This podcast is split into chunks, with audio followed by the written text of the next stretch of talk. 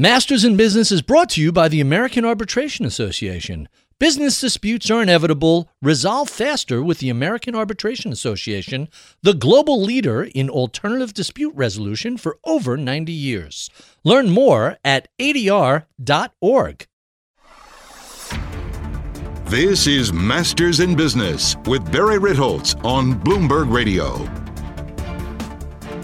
This week on the podcast, I bring an old friend into the studio. His name is Jesse Eisinger. He has worked pretty much everywhere in the world of financial journalism.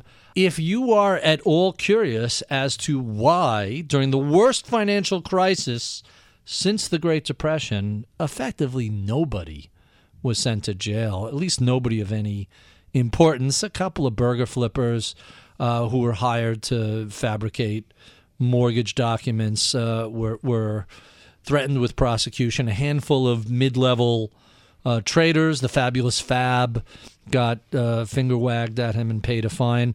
But all of the people responsible for an epic collapse in, in the financial uh, markets and the credit markets uh, escaped unscathed. If you're curious as to how that came about, then you need to hear Jesse Eisinger's story. He is a very thoughtful uh, investigative journalist, has won numerous prizes, including the Pulitzer. Uh, I don't find a whole lot to disagree with in his new book, whose title I cannot say on the radio, uh, but I can say in the podcast, so you get to hear me uh, cuss there. With no further ado, here is my conversation with Jesse Eisinger. My special guest this week is Jesse Eisinger. He is currently a reporter for ProPublica. He began his career at the South Pacific Mail in Santiago, Chile, spent years at the Wall Street Journal, where he helped to create the Ahead of the Tape column and the Long and Short column. I originally know him from his work at TheStreet.com. He has written for the New York Times Deal Book, The New Yorker, The Atlantic. He was the Wall Street editor at Condé Nast. In 2015, he won the Loeb Award. And he, in 2011, he won the Pulitzer Prize for National Reporting on Questionable Wall Street Practices.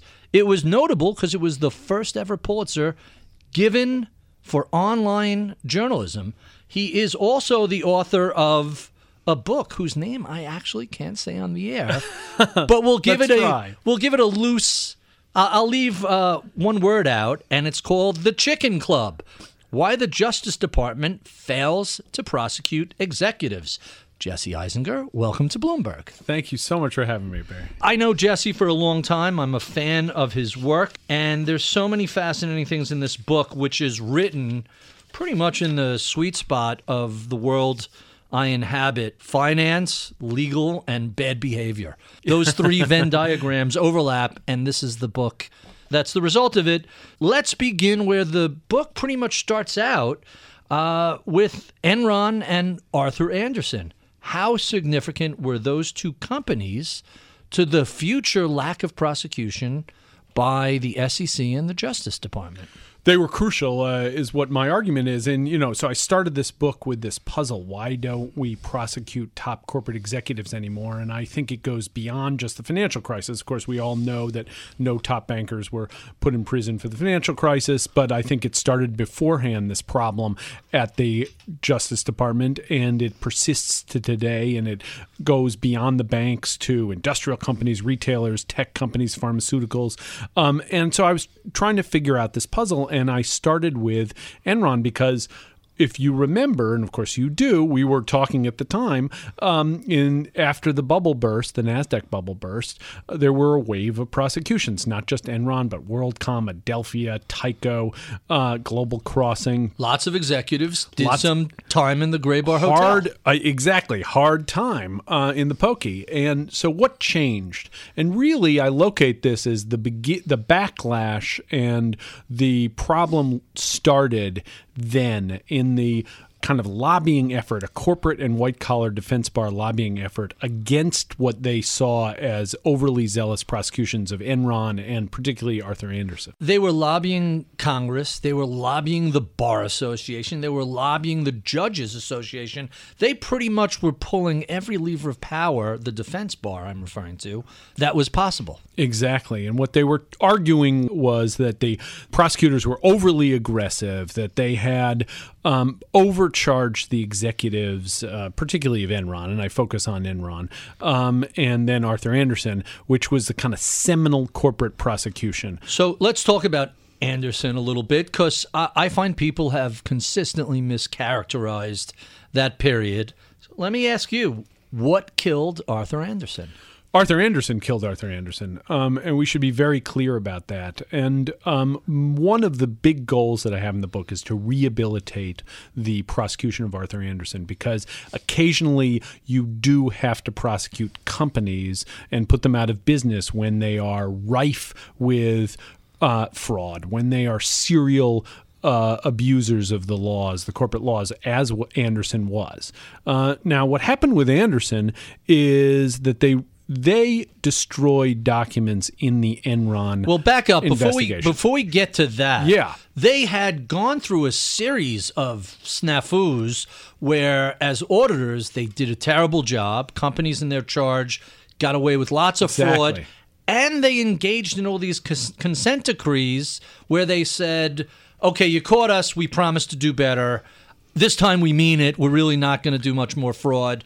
And then, as soon as Enron went down, they began this aggressive policy of hey, we haven't been subpoenaed yet, shred everything. Exactly.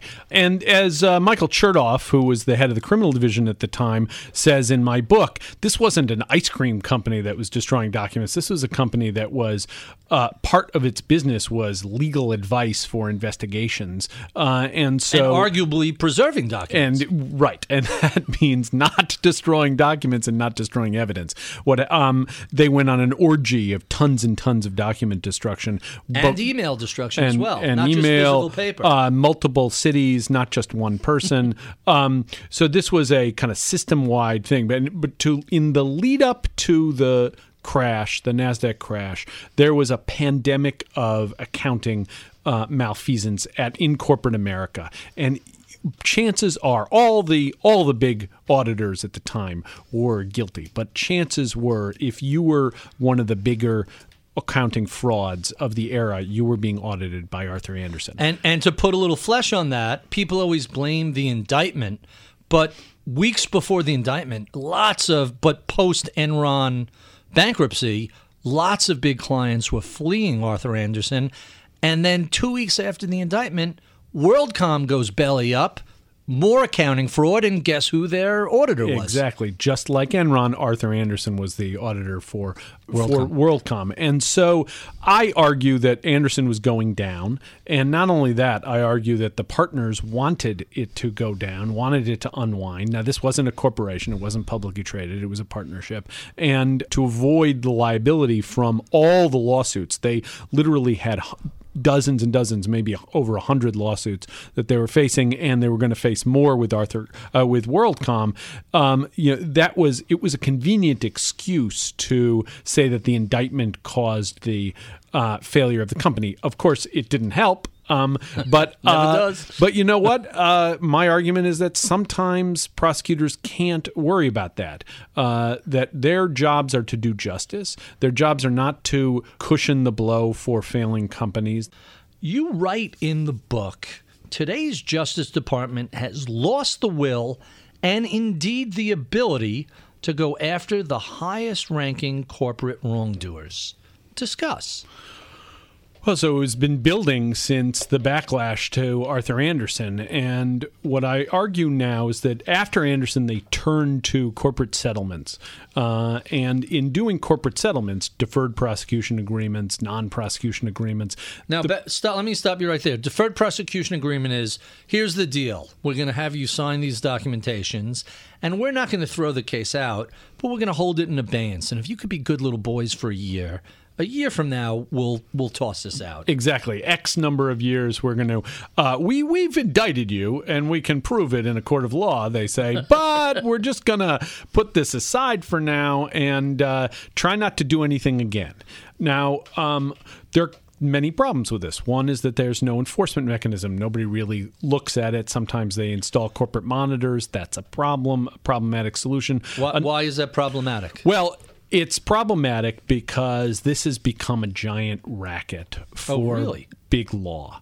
Um, and big law both likes the settlements they that provides a lot of work for them to um, investigate the corporations. They, big law firms like Paul Weiss, Debevoise, Covington and Burling do these investigations for these companies, for their Mm-hmm. corporate clients, um, and then they deliver the results to the Department of Justice. The Department of Justice essentially reviews it without really looking at um, the inve- do, conducting Wait, the investigation in and of itself. You're saying the itself. DOJ outsources the investigation to the defendant's lawyers. The dirty secret of American corporate jurisprudence is that we have privatized and outsourced in corporate criminal investigation. That's astonishing. and not only have we done it, we have privatized, privatized and outsourced it to the criminals themselves to conduct investigations of themselves. Alleged criminals. Alleged criminals. they hire their own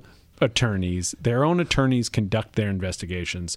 These private law firms then deliver the results to the Department of Justice, which reviews them. And it gets worse because the prosecutors who are reviewing them are tend to be people who are job candidates for the very ab- law firms that I was about conducting to the about to ask you. Didn't we see after you know the early 2000s these lifer prosecutors who had been in DOJ and SEC and the Second Circuit? They all end up going. Uh, when when the depart to be fair, the departments are changing and it's no longer the job they loved, but they set a path and they end up working at these big firms, are very well compensated, and uh, that now that path is well trod uh, from from the prosecution Exactly. The most prestigious offices in the Department of Justice, the Southern District of New York, which does most of the Wall Street prosecutions and many corporate prosecutions, and Main Justice down in D.C., um, those are now effectively like post uh, juris doctoral. Uh, um, let me try that. Grad. Those are essentially postdoc um, employment for lawyers who are training to become white collar defense work. Wasn't Um, always they're that not, way. It is never. It has not always been that way. In fact, in the 1960s, uh, it wasn't that way at all. Uh, these p- prosecutors did not go to these white shoe firms. White shoe firms didn't really have this big corporate criminal look- investigation business. They looked down on criminal defense, even white collar criminal defense. Exactly, and so they some of them went into kind of transactional work, um, which was very different. Um, White collar criminal defense was conducted by boutiques. The Department of Justice focused on individuals, not on corporates, uh, not on corporations.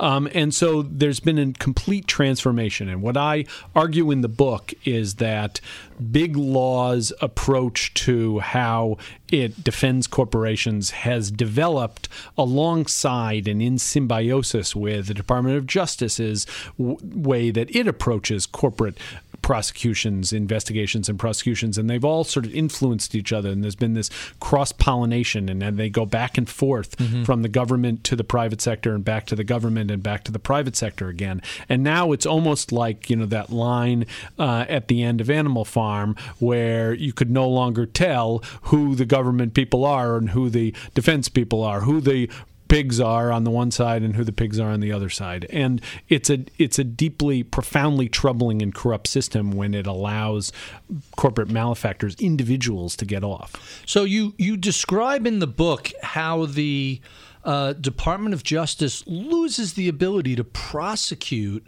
criminal litigation against corporate wrongdoers. Explain that.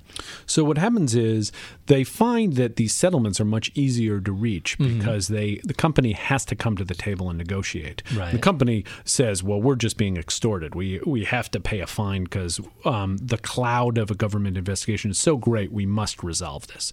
The prosecutor that works, and you know, there's some validity to that. Mm-hmm. Um, and the prosecutor uh, then says, "Well, we're going to fine you an enormous amount of money."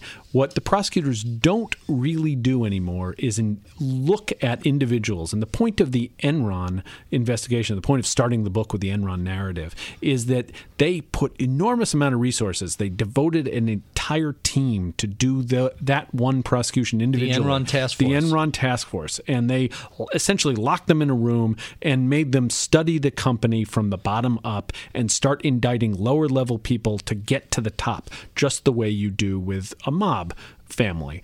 Um, you have to roll the soldiers to get to the capos. Um, that art has really been lost over the last 15 years. And the Department of Justice just does not do that anymore. They essentially stop at the middle. When they prosecute individuals, and occasionally they do at a big bank, they're essentially stopping at the trader who was responsible. Sometimes they do a low level trader, sometimes they do his or her boss, they, but they rarely get higher to the executive level. You were at the Journal for a long time, weren't you? Yeah, almost seven years. You and in fact, you helped to create the Ahead of the Tape column, which just ended. uh, What is that? Like a 15 year run? Yes, I was really sad to see Me it go. A daily column. That was a You went from daily to the uh, long and short was a weekly. I have written every column uh, known to man. I've written a daily. I've written a Weekly? three times a week. I've written a weekly. Then and you I've went to a monthly at Portfolio. if I do one, a decade. Then, column. then you move to to ProPublica, where it's quarterly. Yeah. and now the book is out after a year, so it's annual. Exactly. And soon, soon there'll be a decile publication. I'm trying to convince my editor to let me that, write that once won't a happen. decade. So, so I, I often ask authors, "Hey, what's the inspiration behind the book?" But with you, I know what the inspiration is because the lack of prosecution has been infuriating to all of us, either on Wall Street, in finance, in journalism. What was the last straw that made you say, "I really have to write a book about this"? Well, you know, uh, we wrote about CDOs and the Magnetar trade, Mm-hmm. betting against CDOs for your own uh, account. A well-received series, Uh, that right, that's led the, to the series Pulitzer. that won the Pulitzer, um, which we were really grateful and lucky for. And um, uh, after that, w- my colleagues and I sat around expecting to see some criminal investigation, and nothing happened. And then we watched that nothing happened with Lehman Brothers or AIG or Bank of America or Citi. You know, nothing Go down the list. Right. um, and you know countrywide, and it was utterly baffling and an enormous scandal, and, and so this has been plaguing me since then, and, obsessing and me. the economy and our entire body politic. Yeah, I think so. I think it contributed to Trump. It certainly contributed to the rise of the two most potent pl- movements on the left and the right, Occupy Wall Street and the Tea Party. Uh, I think it it undergirds the anger at Trump, and it undermined Hillary Clinton and Obama because I, I think people mistrusted them because they thought they were in the pocket of Wall Street.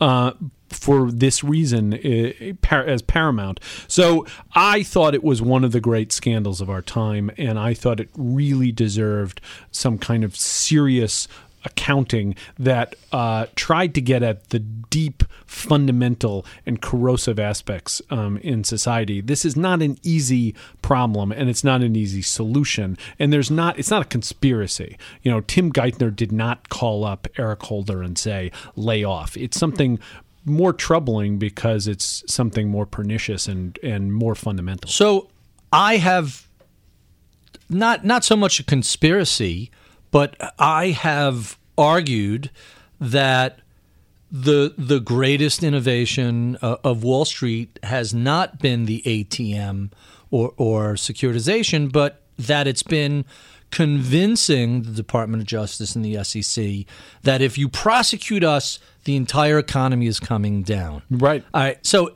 how?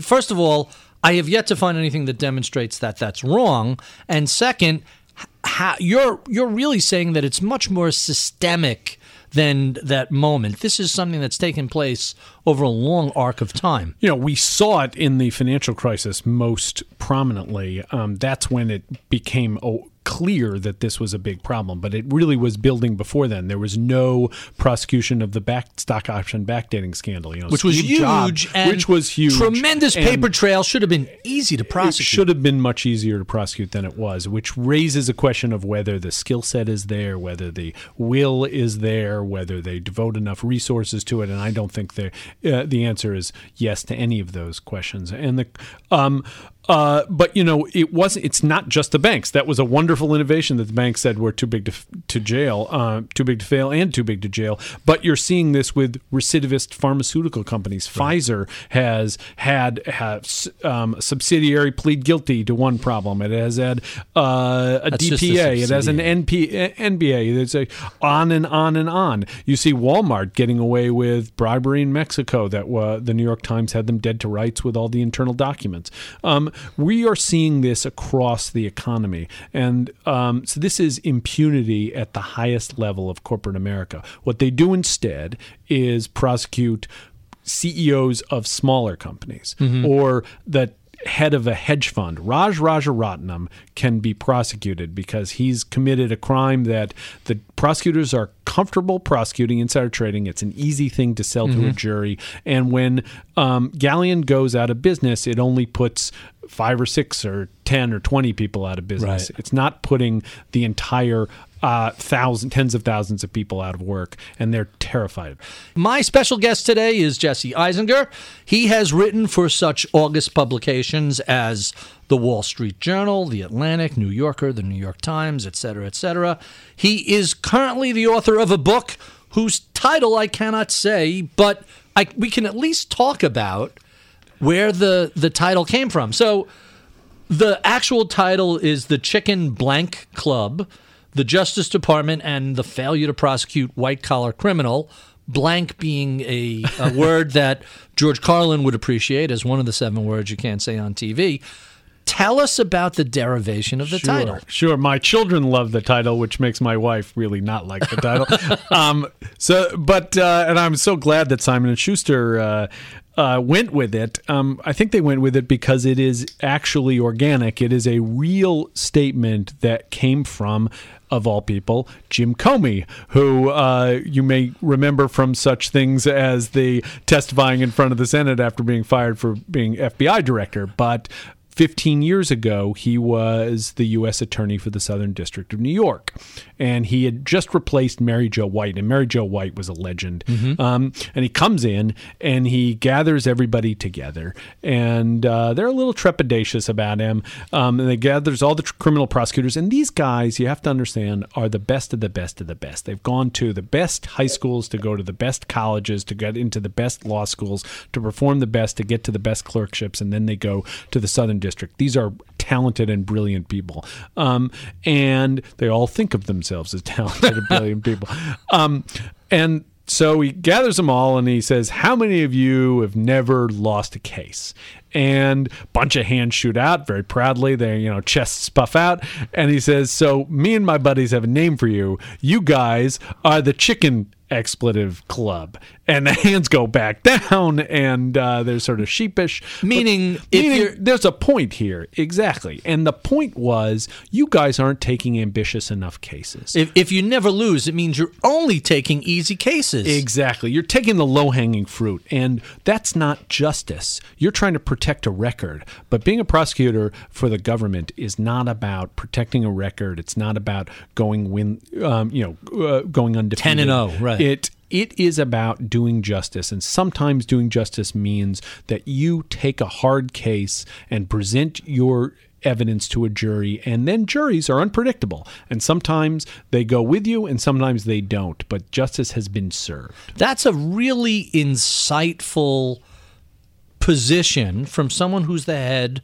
of a department of, of prosecutors. Like, we don't really know a lot about Comey other than the recent news flow, which has been insane. right in other words, he's a principled guy who's telling them, "Hey, the hell with your record. You have to do justice." Comey is principled. I, I agree. I mean, he's got um, he's imperfect. I say I have another episode where he really blinks on a corporate prosecution in the mm-hmm. book about KPMG, um, and uh, you know he is uh, a guy who thinks a great deal of himself. Um, but it is very, it's a very important concept, and you don't see leaders of these organizations um, without a fear of losing. They're terrified of losing, and they're terrified of the humiliation of losing a trial. And you saw that with Preet Bharara, who has a great reputation mm-hmm. as a crusader, especially as the supposed sheriff of Wall Street. But in fact, I think blinked on investigations and prosecutions of Wall Street banks. And didn't so want to take the chance he might lose and, and damage his. Didn't his want to take average. the difficult course of doing the tough investigations, mm-hmm. and then didn't want to lose his pristine record and take take on, for instance, Stevie Cohen at SAC Capital. Didn't you know? Didn't want to take him to trial because he was worried he might lose, and that would that was a tough 80. case. Also, it was a tough case, but at some point, I arguably justice, didn't do anything. I think justice requires that you take the Stevie Cohen to trial. And the hard cases, you know, you take somebody like Stevie Cohen to trial, you present the evidence in public, you present the evidence to the jury, and if the jury disagrees with you, it's yeah, not necessarily humiliation. You have been exonerated, right. and um, that is that is a, a bad day at the office, but it should not be the overarching goal of the government should not be to win. The um, uh, at the very least, there's a failure to supervise case, although that's more civil than criminal if you're talking about uh, SAC Capital. Well, just look at what's happened now is they pay a big fine mm-hmm. and Stevie Cohen continues to operate and then, you know, he's soon going to be back in the hedge fund business. Cost what kind of, of message business. does this send yeah. to him, to any of his employees, to any other wrongdoer, anybody contemplating a life of crime on Wall Street, of which there are way too many? Um, you know, it sends a terrible message. So you referenced KPMG. Let's talk about that because I find that to be a fascinating judicial decision, a fascinating case. First, tell us a little bit about what was going on with KPMG that it led to a prosecution. Right. So soon after this Arthur Andersen case, as we were talking about, uh, there's an investigation at the Southern District of New York into KPMG, and this was another major auditor, and they were selling illegal tax shelters to wealthy individuals to uh, help them avoid taxes. Huge um, IRS is the people who refer this to IRS uh, refers to refers it. There's huge big, track record. Um, yeah, there's a big Senate investigation from Carl Levin's group, bipartisan, exposing enormous amount of um, re- deeply questionable dealings. This should have been this should have been a relatively easy prosecution. Well, well complicated, it's, it's but complicated tax stuff but um, a really serious amount, billions and billions of dollars in alleged fraud mm-hmm. here, um, and lots and lots of paper trail and named partners, named individuals. And the Southern District names over a dozen individuals, mostly KPMG executives. Um, and then what happens is KPMG cuts off their um, paying for their defense. At, now, that wasn't sua sponte. That was at the urging. Well, it's incredibly controversial. Mm-hmm. And um, what later happens, to cut a long story short, is that the federal judge in the overseeing the case determines that the prosecutors, the government has forced KPMG to cut off the funding for their these executives' defense, and he throws out the cases against all the individual executives. And he essentially creates out of whole cloth a new constitutional right the right to have the best attorney um, money can buy. If you can afford it, or rather, if your company can afford it, then you are allowed to have um, the, uh, the most expensive attorney in the land. Now, it just goes without saying that street criminals and public defenders don't have this right. Well, hold, hold that thought a second. So, this is Judge Kaplan in the Eastern District or the Southern District? Is that Southern District still sitting? Yeah, still sitting. As is Rakoff and a couple of other judges who were referenced in the book. Right. Uh, giants of of securities litigation and, and all sorts of uh, Rakoff certainly right and a, and Kaplan himself is well regarded uh, a um, Democratic appointee mm-hmm. um, uh, but came from the world of corporate law but but here's the the thing that's so fascinating and you were alleging that there is no right to a near infinite set of resources to hire the most expensive attorneys in the land. Even if you're a corporate executive even if you've been paid millions of dollars in salary and stock options why would anyone imagine that you have the right to the most expensive counsel in the world? In the book you show examples that are insane how criminals, how blue collar criminals, are routinely denied the right to counsel, including a lawyer arrested for DWI on the way to trial. Exactly. And the court said, no, he's, he's fine. He, there was no ineffective assistance counsel just because he's arrested. Uh, But uh, that was just the most egregious.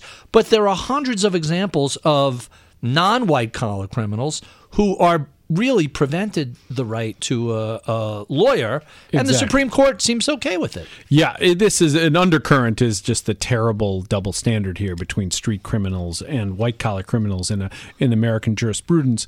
Um, but the you know even if you argue that it is uh, it does not sit well with us for an employer to cut off the legal defense for wrongdoing, especially in the course of doing your job as a journalist. I want ProPublica to pay for my legal defense Sure. if I'm accused of libel. Um, even if we think that that was um, uh, questionable and debatable, and I go back and forth on the the actual merits of the case. One thing is, I don't think that the cases needed to be thrown out. I think the prosecutions could have gone forward against the Clearly. executives. The second thing is that it had had an enormous effect on these guys, the prosecutors' reluctance to charge individuals. So you have Andersen, where they don't want to indict um, any companies. Then you have KPMG, where after that they're very reluctant to prosecute top executives. So what are they left with? It's settlements, and these companies get away with paying, writing a check, and um, wiping the slate clean. To be fair, you can't really expect a sitting judge to understand the concept of judicial precedent when issuing a decision. I mean, he would actually have to be. Oh wait, he was a sitting judge. Isn't that He what was- they do? Isn't that what case law I mean, is? The he was very precedent? proud. He had his wife come to that To watch. Uh, to watch when he read the ruling. I mean, this is one of he, what he views as one of his crowning achievements. We have been speaking with Jesse Eisinger. He is the author of the new book, the let's call it the Chicken Club, about the Justice Department's failure to prosecute white collar criminals. Check out my daily column. You can find that on BloombergView.com. Follow me on Twitter at Ritholtz. We love your comments, feedback, and suggestions. Write to us at MIBpodcast at Bloomberg.net. I'm Barry Ritholtz. You've been listening to Masters in Business on Bloomberg Radio.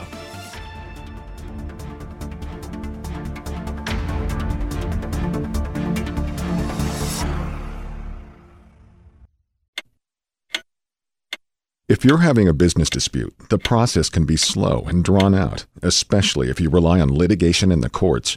You can wait for years before your case is resolved, and the longer your case proceeds, the more your case can cost.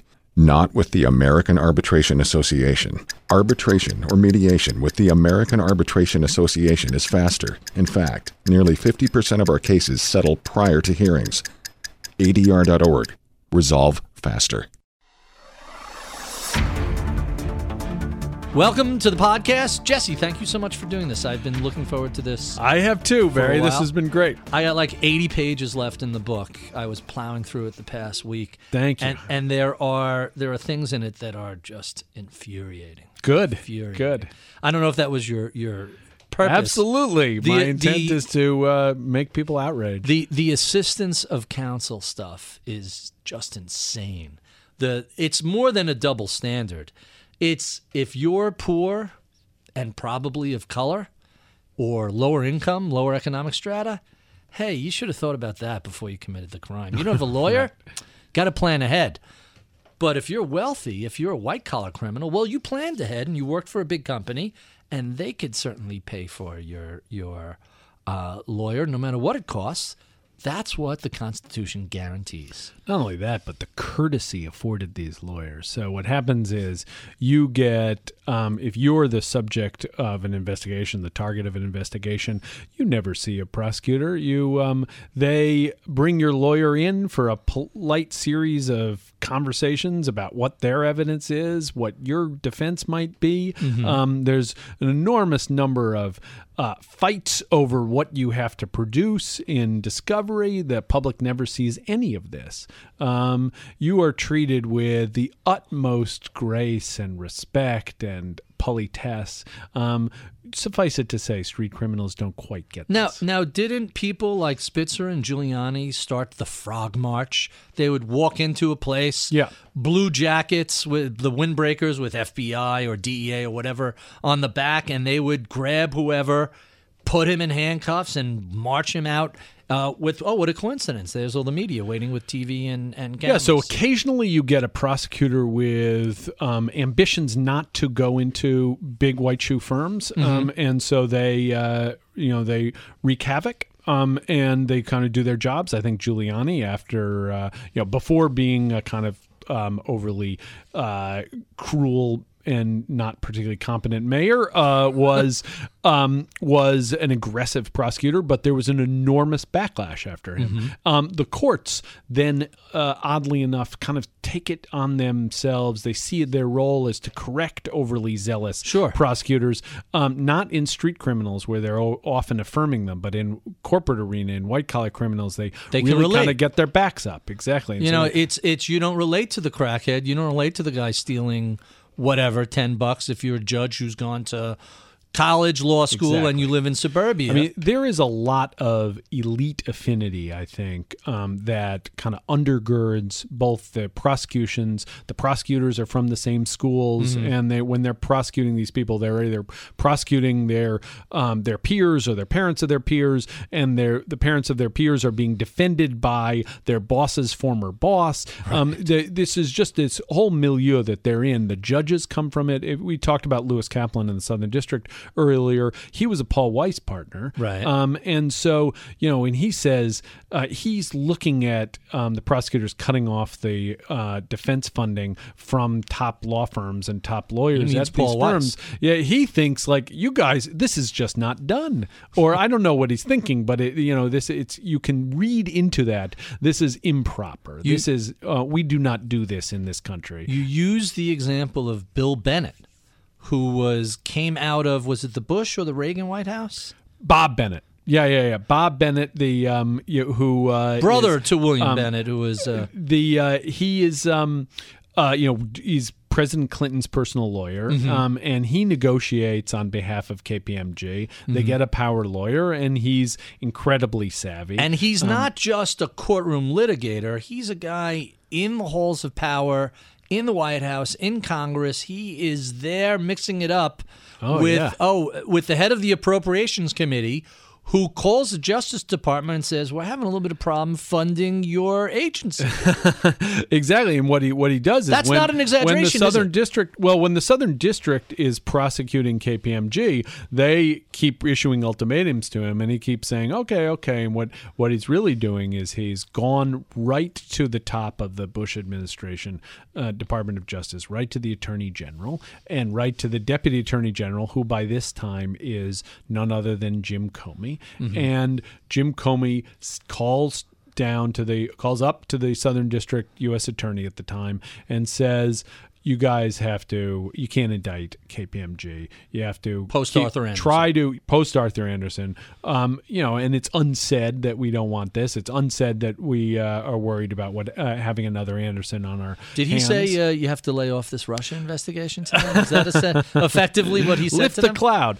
Um, no, he's found a spine uh, in this administration. exactly. When it comes to that kind of thing, they do better than uh, corporate prosecutions. I gotta say. Really? Um, well, you know. I think that this elite affinity does not plague them when it comes to corrupt politicians. They look at somebody like, look at Preet, Bharara, when he looks at Sheldon Silver or Dean Skelos, these top New York State politicians, he sees them as scummy. They're dirty as- to him, yeah, and, and um, they weren't afraid to go they didn't him. go, uh, you know, and I think it helps that you know that it outrages them. I think that these people are moral, um, but it, uh, you know, that they didn't go to the same schools and they didn't aren't at the same law firms. You know, uh, Sheldon Silver was a kind of two bit. Uh, plaintiff's lawyer, and so um, they have a very different attitude to those people than they do to a Lloyd Blankfein or a Jamie Dimon, um, or they treat them with much greater respect. And to be fair, Laurent Blankfein and Jamie Dimon have not been accused of any undoing, any. Uh, wrongdoing. Yeah, exactly. I'm just saying that the But CEOs in this country get the kind of respectful treatment. Steve Jobs got enormously respectful treatment, Despite the option uh, backdating. the- despite the stock option backdating, but despite um, it being dead to rights on a, uh, a collusion over uh, engineer salaries. Right, if you remember right. that scandal, Sure. Google, Things that- Apple, everybody. things that people have gone to prison for.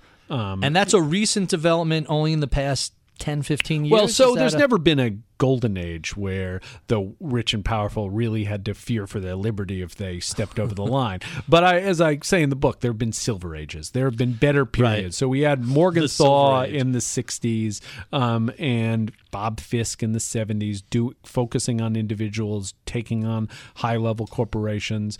Um, and then we had Giuliani. We had the Enron, WorldCom, uh, Adelphia prosecutions. Now we are in a terrible crisis. So if you if you want to commit widespread fraud, don't be a Bernie Madoff. Don't open a small hedge fund.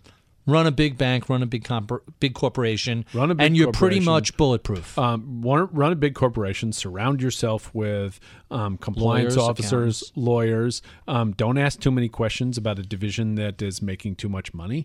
Um, uh, be studiously incurious. Um, uh, Studiously incurious. yeah, That's a that's a title to the book that we can actually say on the radio.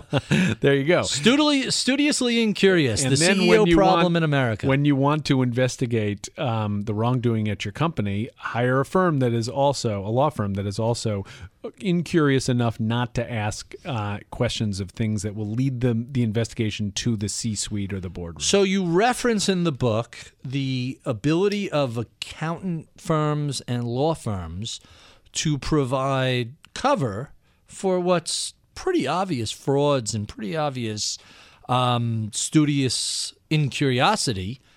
How significant are those organizations to the institutionalization of fraud?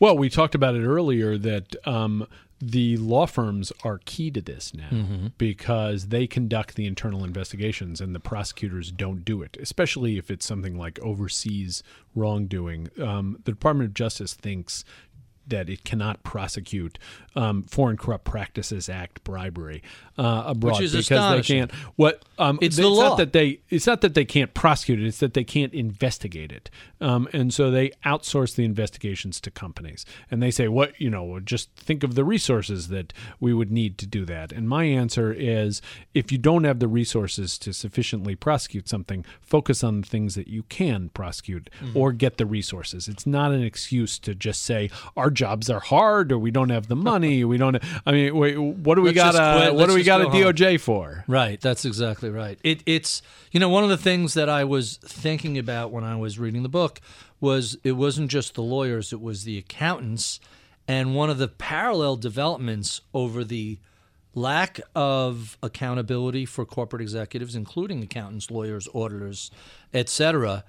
I don't think it's a coincidence that as there's been less prosecutions of wrongdoing, and the accounting rules have gotten squishier and squishier with uh, who can really rely on, on corporate statements anymore, simultaneous to the huge rise of indexing, that people have kind of reached the conclusion hey, listen, I can't tell what earnings legitimately are. How can I be a value investor if these are all nonsense? So I might as well just buy the whole market and hope for the best. Yeah, I think that's true, and I um, uh, if you look at the AIG investigation, and I go through a series of AIG wrongdoings and investigations in the book, um, the last one where they blew up on the CDS market and the, the mortgage market um, sort of pivots on a very arcane little handwritten note in the margins from the auditors at PwC. And the higher ups at the Department of Justice are so shaken by the existence of this note that seems to suggest that PwC partners had some knowledge of this mm-hmm. that they put the kibosh on the whole indictment, uh, the whole investigation. So that it's so. Killed. In other words, we found indicia that senior people knew about this. We better not right. investigate. Yeah, exactly. Instead of saying my my God, if the PwC people knew about this, maybe uh, maybe things were worse. Maybe we need to go higher up. Maybe we need to prosecute more. Maybe we need to put a lot of pressure on the auditors. What the innovation in the 70s from the Southern District and from the SEC, um, and I cover this in the book. Stanley Sporkin, sort of the mm-hmm. father of enforcement um, at the SEC, they put pressure on the auditors and the lawyers. Right. They put pressure on the enablers. Um, he calls them the gatekeepers. Um, and the problem is that we don't do that anymore. We don't put pressure on the lawyers, and we don't put pressure on the lawyers and the auditors to a lesser extent, but the lawyers especially. Um, one of the big problems is that these guys want to go become corporate lawyers and make two, five, eight million dollars a year. Revolving door. Uh, so the revolving door is this perennially corrosive um, aspect of this whole thing. Before I get to my favorite questions, I have to at least during the podcast make reference to the actual title of the book, and uh, hopefully, good. hopefully this will make through unbleeped. This is by the way, published by Simon, Simon and Schuster, coming out July, July 11th. July, July 11th. 11th, yeah. The Chicken Shit Club, the Justice Department, and the failure to prosecute white collar criminals. And the phrase Chicken Shit Club comes from the speech by Jim Comey. That's pretty much how you managed to get Simon and Schuster to let exactly. the name sneak by. Exactly. That that's astonishing. What was that? What was? By the way, I have this fantasy about The Big Short. Yeah there's a line in in it from I forgot who uh, in the book says the line, um, but the line is the poor. and I just have this picture of Michael Lewis arguing, no, no, no, the Big Short is the subtitle. the poor is the name of the book, and it's a quote because this guy said it, and it, obviously it, that doesn't happen. But um, the S word seems less offensive than the F word these mm-hmm. days. Uh, For sure. Yeah, yeah. So, what was the pushback like? And by the way, everything I just said, I'm sure we'll get edited out. but what was the pushback like to the name, even though you know what? A- uh, I kept waiting for it, and it it never materialized. I think really? Simon and Schuster. You know, uh, I adults. think the book they're adults. Uh, also, the book business is tough these days, and you got to get people's attention it's, somehow. It's it's um, click worthy. It's a little buzz, exactly. click buzz. Yeah. So you know, uh, my wife sort of feels like it's a little crude. Uh, she'd it like is. something a little bit more refined. Um, I felt like, look, this is this is really encapsulates it. And it also is, it, you know, I couldn't come up with it on my own. It came from right. Jim Comey. He really said it. Um, and you so get lucky organic. suddenly he's in the news and talk about for, I, good uh, fortune. You know, I really uh, was worried when his reputation sank in the uh, election with uh, uh, oh, the. Hillary intervention in the campaign, and everybody thought uh, we're so you know on the left we're so angry about Hillary. Now he's revived. so that's all good for the book. So so let's uh, jump over to my favorite ten questions, and uh, this is right, sort of a speed round. round. Yep. Okay. Um, tell us one important thing people don't know about your background. Oh man. Um, well, uh, I have no education beyond college. I didn't right. study uh, law. I didn't study any finance. I didn't study accounting. I'm faking everything.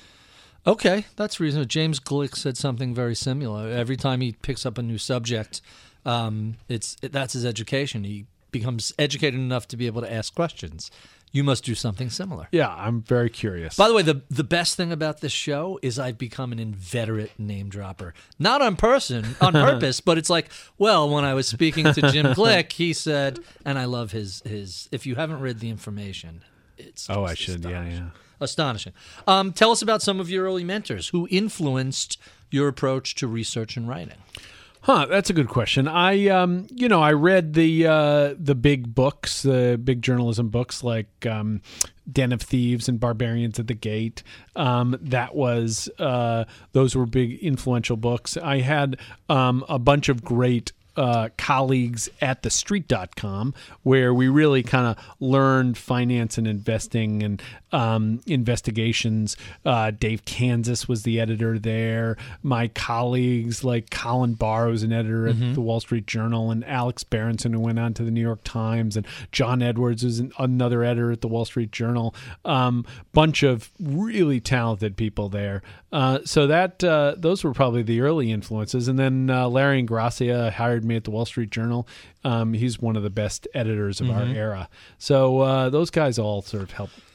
My Teach me. colleague, my colleague Josh Brown calls TheStreet.com the unknown Motown of financial journalism. I'm so glad that he appreciates it because um, we really it's all been lost to history. Um, but Half uh, my columns from there are, are gone. Yeah, I mean, I'm yeah, glad I grabbed them um, and put them on the blog. You know, uh, and Jim Cramer, um, to his credit, uh, really kind of invented this whole kind of way of vernacular of speaking about Mm-hmm. doing financial journalism. But back then, it was serious financial journalism. We did an enormous number of real investigations, deep reporting. Um, It was innovative. It was online. We weren't pushing Nobody had seen anything Yeah. like it before. It was totally snarky. It was really Yeah, a yeah. unique. Uh, uh, it was a lot of fun. that's how I know Jesse long enough that we go back to that period. And full disclosure, if I, I have to mention this because if I don't, someone's going to send a, a nasty email. When Bailout Nation um, was in the fourth uh, editing, and I'm arguing with uh, McGraw Hill over their S&P 500 division. I'm sorry, their Standard and Poor credit rating division, and they're not happy with the chapter that's critical of them.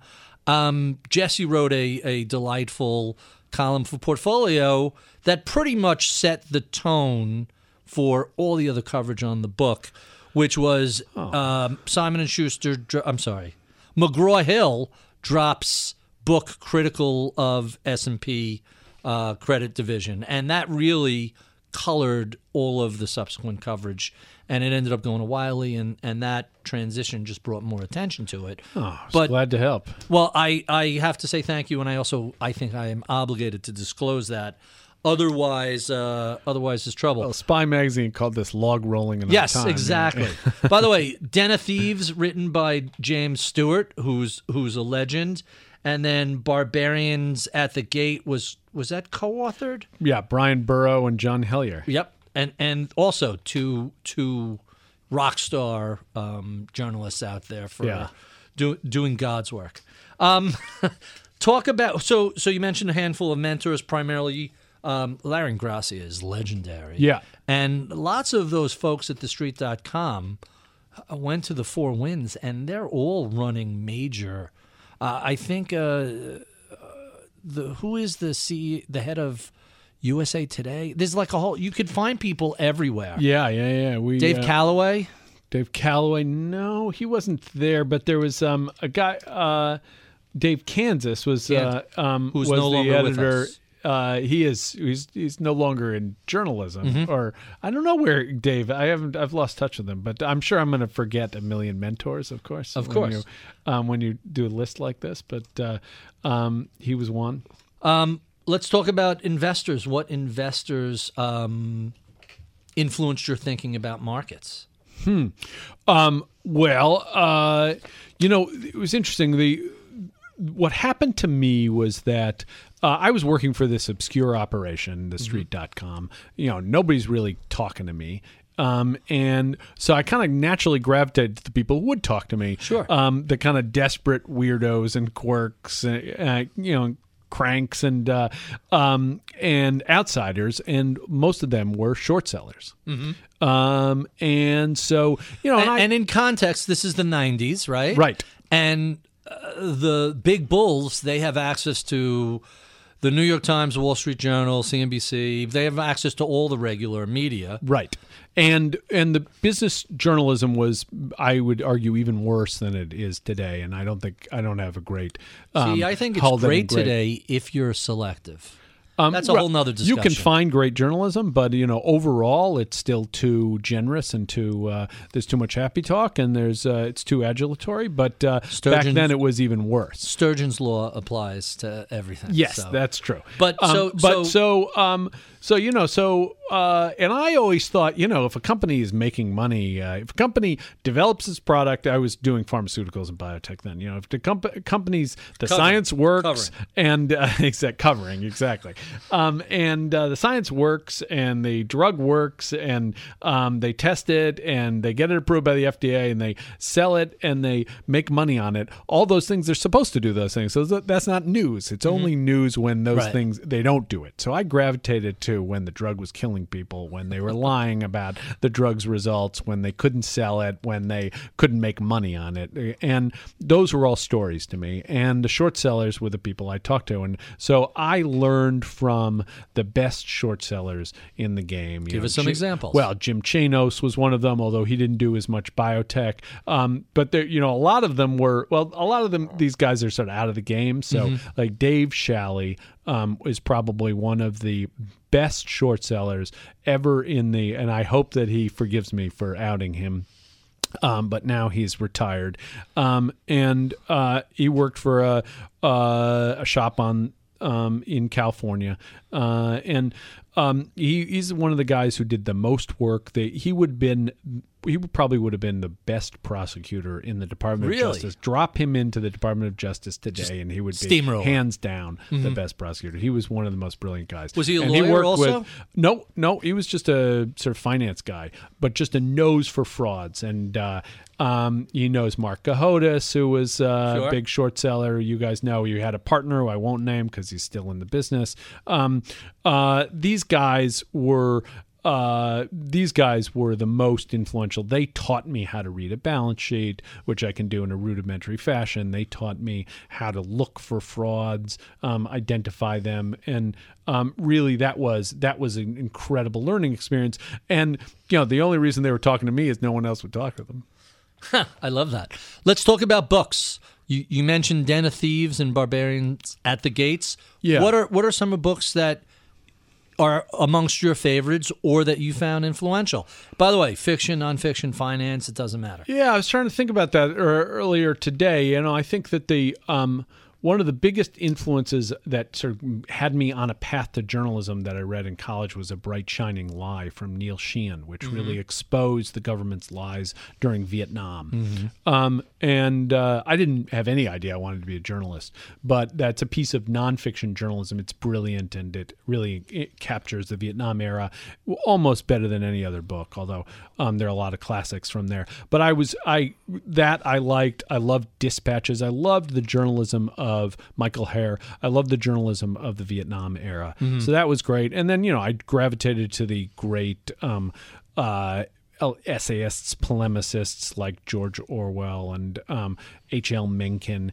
Uh, those were the people that I read. I read Joan Didion. So I was sort of gravitating to this kind of nonfiction reportage. Um, those were So kind of, so we all know Orwell wrote 1984, An Yeah. Animal Farm.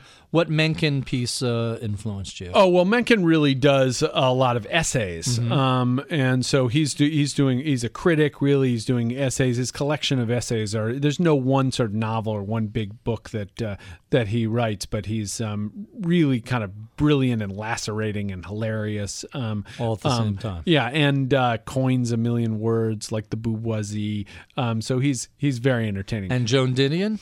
Joan Didion, uh, "Slouching to Bethlehem," um, is a Oh, that was a great, huge the. White Album. Um, those are collections of essays. She's a beautiful writer, lucid, um, uh, extraordinary observer of um, of humanity. Just the kind of um, the the perfect, the best, probably the best writer of uh, in any journalism. I mean, I you know I liked a lot of new journalism, so I read a lot of Wolfe, uh, Tom Wolfe, and that kind of stuff. So, but I think she's probably the best of that era. So, since you've joined the industry, what do you think has changed? What's the most significant outside of the obvious Oh, uh, business model issue? the the biggest transformation in the business is the discipline um, and fear that executives have when they talk to journalists. So when I broke into the business in the early 1990s, I could call up a desk and talk to anybody on Wall Street. Really? Um, and I got a great education and found out a lot that, what was going on by ta- I covered IPOs and I talked just called all the desks and talked to all the heads of the IPO operation. There was no PR involved. Um, and now, if you call, and any sell side analyst would, was desperate to talk.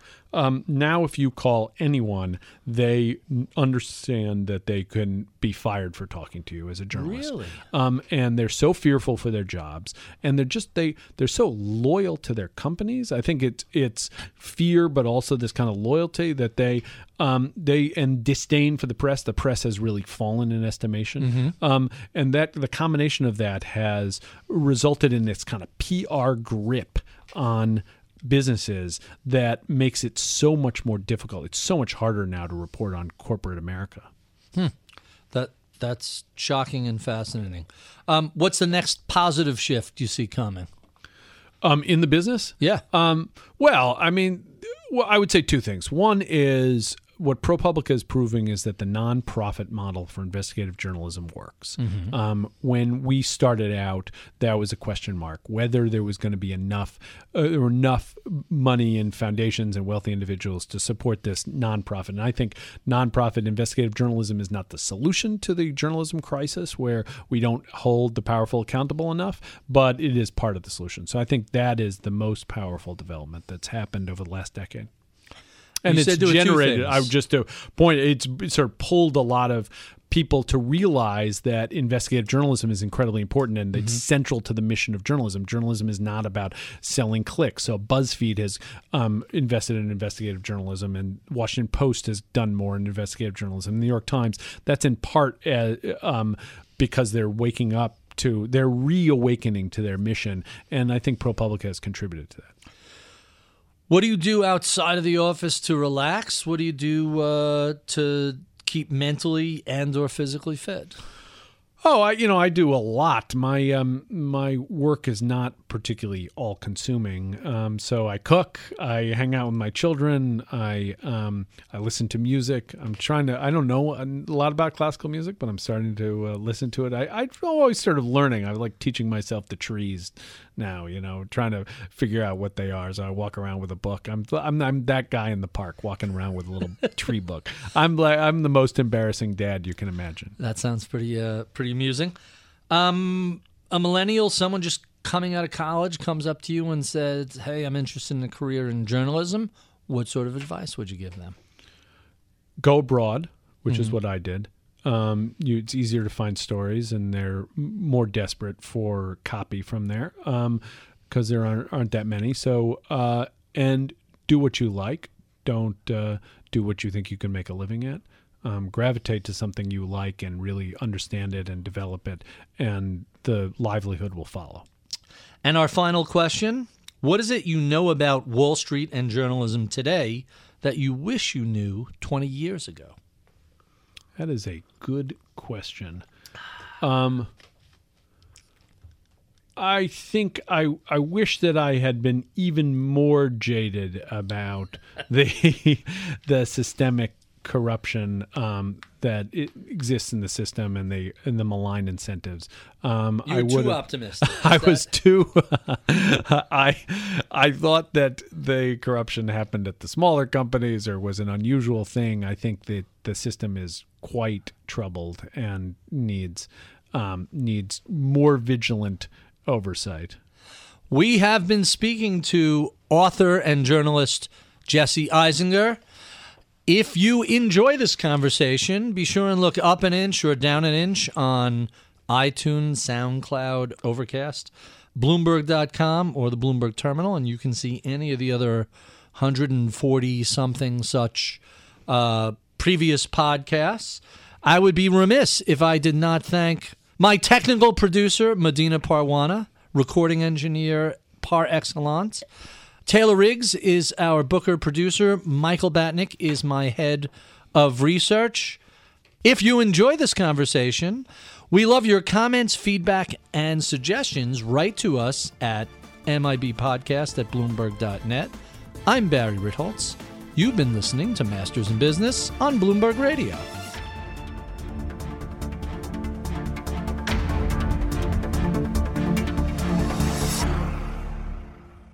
Masters in Business is brought to you by the American Arbitration Association. Business disputes are inevitable. Resolve faster with the American Arbitration Association, the global leader in alternative dispute resolution for over 90 years. Learn more at adr.org. Masters in Business is brought to you by the American Arbitration Association. Business disputes are inevitable. Resolve faster with the American Arbitration Association, the global leader in alternative dispute resolution for over 90 years. Learn more at adr.org.